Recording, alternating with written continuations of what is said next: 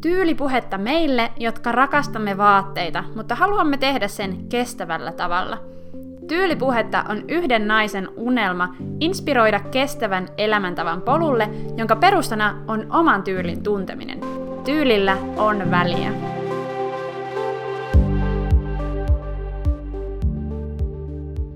Tyylistä ei voi puhua ilman muotia, vaikka joskus sanotaankin, että henkilö rakastaa tyyliä ja vihaa muotia. Valitettavasti tyyli ei ole aivan riippumaton muodista, mutta sama asia ne eivät ole.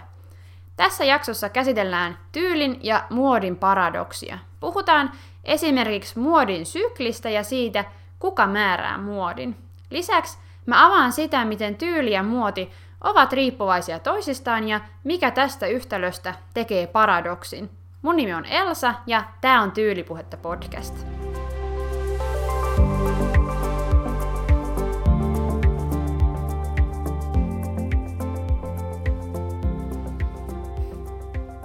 Miten tyyli ja muoti eroavat toisistaan ja kuka sen muodin oikein määrää?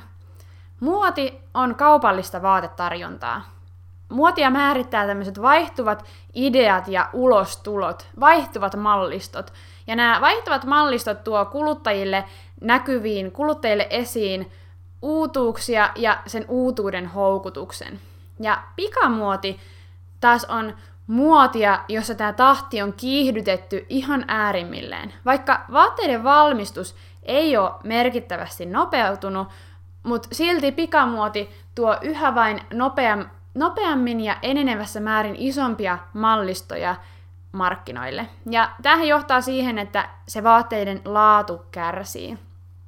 Ja muodin määräävät tämmöiset trenditoimistot, jotka saa ideansa näihin trendeihin maailman tapahtumista ja niin kutsutuista heikoista signaaleista, eli siitä, mikä on nyt pinnalla ja millaiset ilmiöt on vasta nousemassa ja mikä on nyt kiinnostavaa ja niin sanotusti uutta. Ja nämä tämmöiset ideat, joita trenditoimistot kasaa, niin ne kerätään ja muutetaan teemoiksi sekä sitä ilmentäviksi esimerkiksi silueteiksi ja materiaaleiksi ja väreiksi. Eli ne kaikki ideat, joita kerätään tavallaan siinä hetkessä, niin ne vähän niin kuin muovataan sitten tämmöisiksi niin kuin, vaateteollisuuden käyttöön sopiviksi trendeiksi.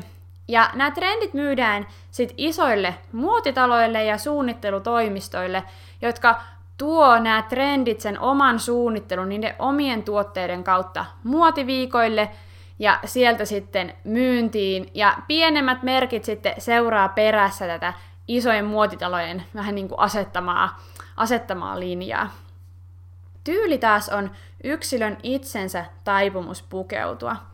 Tyyli on se, miten yksilö sopeutuu sen hetken muotiin. Ja tyyli ilmenee siinä, miten henkilö pukeutuu toistuvasti, mitä sitä henkilöä miellyttää ja mikä tuntuu omalta. Ja jos oma tyyli on tosi trendihakuinen ja riippuvainen muodin liikkeistä, niin myös se oma tyyli muuttuu tosi nopeaan tahtiin, koska nykyisin trendit, ne vaihtuu aina sesongeittain. Ja kuitenkin parhaimmillaan tyyli on silloin, kun se muuntautuu hitaasti omien elämäntilanteiden mukana.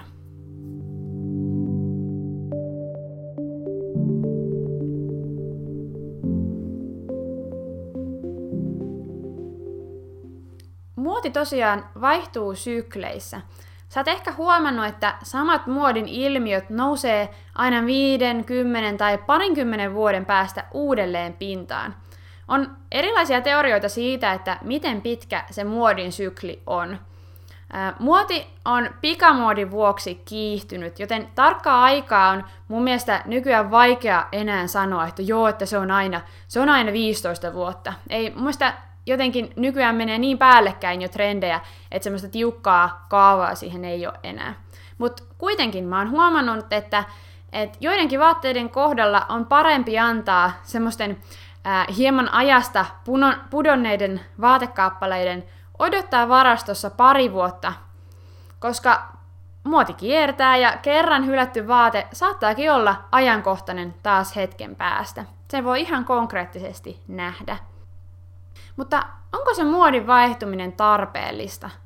Kun puhutaan vaihtuvista mallistoista, on eri kuluttajat sekä myöskin eri vaatebrändit eri mieltä muodin syklistä. Eli ollaan eri mieltä siitä, että onko tarpeellista, että meillä on kevät- ja syksysesonki ja joka sesonki tuodaan uudet mallistot markkinoille.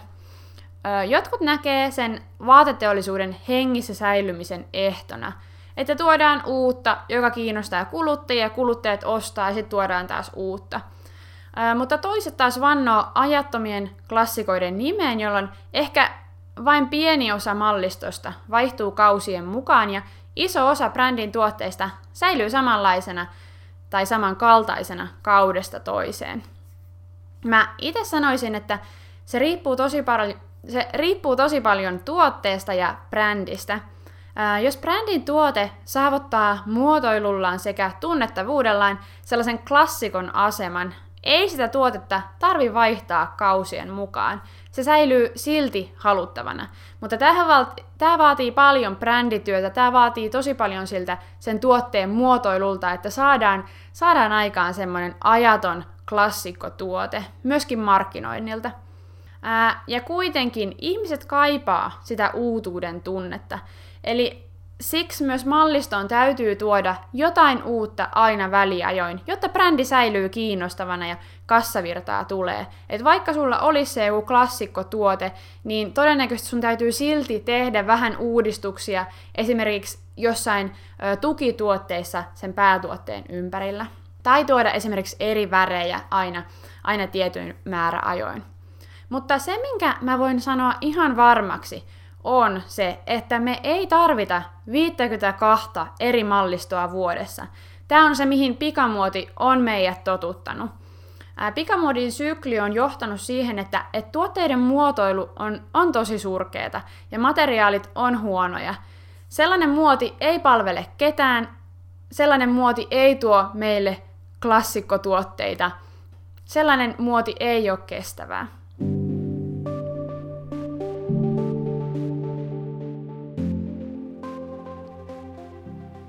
Mulla nousee välillä oikein niskakarvat pystyyn, jos mä kuulen sanottavan, että rakastan vaatteita, mutta vihaan muotia. Koska se ei voi pitää paikkaansa. Muoti ja vaateteollisuus on business, siinä missä vaikka elektroniikkateollisuuskin. Ja uutta täytyy tuoda markkinoille, jotta toiminta pysyy kannattavana. Siksi, jos rakastaa vaatteita, ei voi vihata muotia, koska ilman muotia meillä ei olisi hienoja ja ajankohtaisia vaatteita tai asusteita rakastettavana.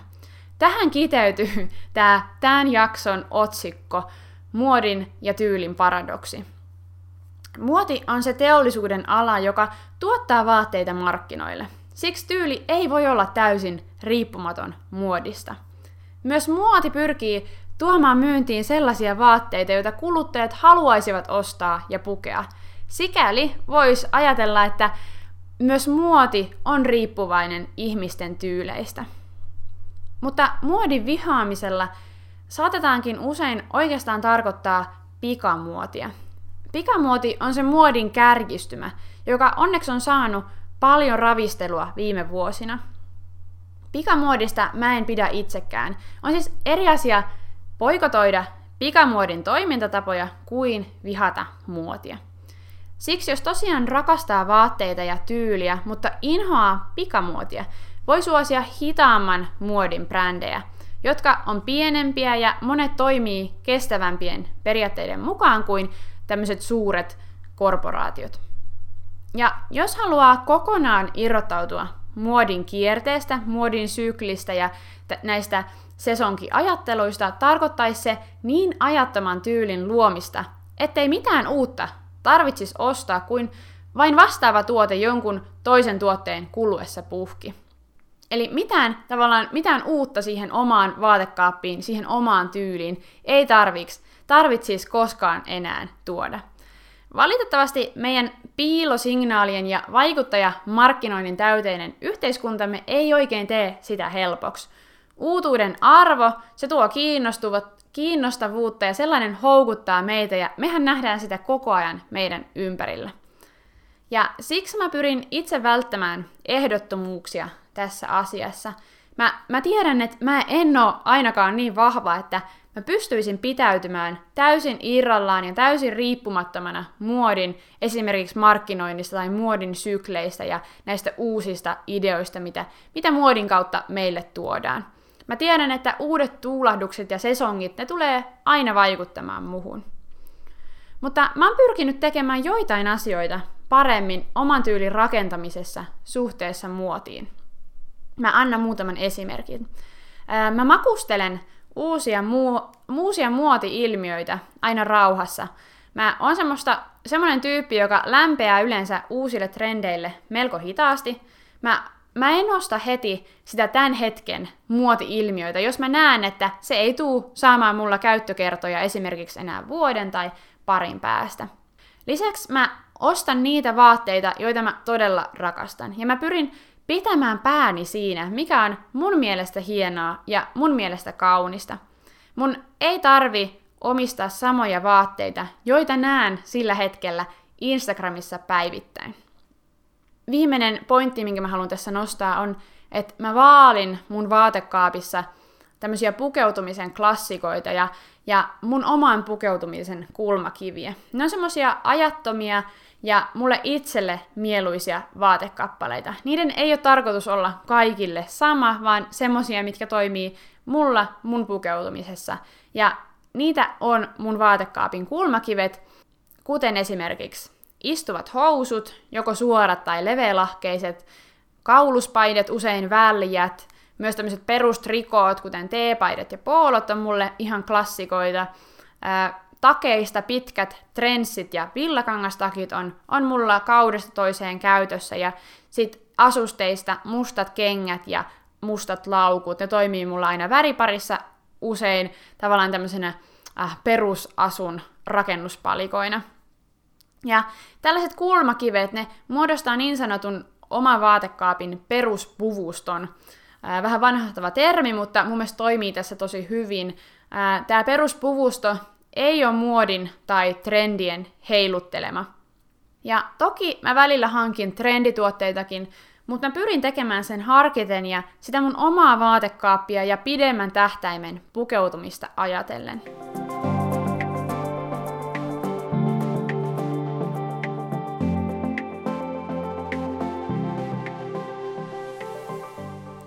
Se, mihin mä tyylipuhetta median kautta pyrin kannustaan, on oman tyylin rakentaminen siitä omasta elämäntilanteesta ja omista tarpeista lähtien. Ja ennen kaikkea niistä omista mieltymyksistä lähtöisin. Ei siitä, mikä on sillä hetkellä pinnalla ja in. Mutta tosi on, että tarjolla oleva vaatetarjonta, eli se, mitä me pystytään sillä hetkellä ostamaan, mitä kaupoissa on pitkälti riippuvainen sen ajan trendeistä. Käytettynä ostaessa taas näkee usein laajemman kirjon sen hetken sekä menneiden vuosien muodista. Kenenkään tyyli ei länsimaisessa yhteiskunnassa ole täysin irrallaan tästä hetkestä ja tämän hetken ilmiöistä. Vaikka tyyli onkin yksilöllinen ja ainutlaatuinen asia, ei se ole useinkaan täysin itsestä lähtöisin. Me ollaan aina meidän ympäröivän ajan ja yhteiskunnan ja sen, mitä me nähdään ja kuullaan, niiden vaikutuksen alla. Sellaisen tilanteeseen, jossa se tyyli olisi jotenkin ihan irrallaan siitä sen hetken trendeistä ja muodin vaikutteista. Sellaisen tilanteen voisi päästä vain, jos eläisi eristyksissä teknologiasta irrallaan ja esimerkiksi valmistaisi itsenne vaatteensa itse tekemistään kankaista. Siinä kohtaa voisi sanoa tyylin olevan todella uniikkia täysin erillään muodista. Mutta aika harva meistä tosiaan tollaiseen tilanteeseen pääsee tai edes haluaa päästä. Tämmöinen niin tavallisen ihmisen tyyli syntyy siinä, miten me käsitellään ja reagoidaan sen hetken muotiin. Mitä me puetaan ja mitä jätetään pukematta. Tyyli ja muodin paradoksi. Ihana, kamala ja lopulta ainakin musta todella mielenkiintoinen asia. Mä toivon, että tää jakso avasi sulle tyylin ja muodin suhdetta ja antoi eväitä pohtia omaa suhtautumista tyyliin ja oman tyylin suhdetta muotiin. Seuraava jakso tarjoilee konkreettisia tekoja kiertotalouden toteuttamiseen. Siihen asti, moi moi!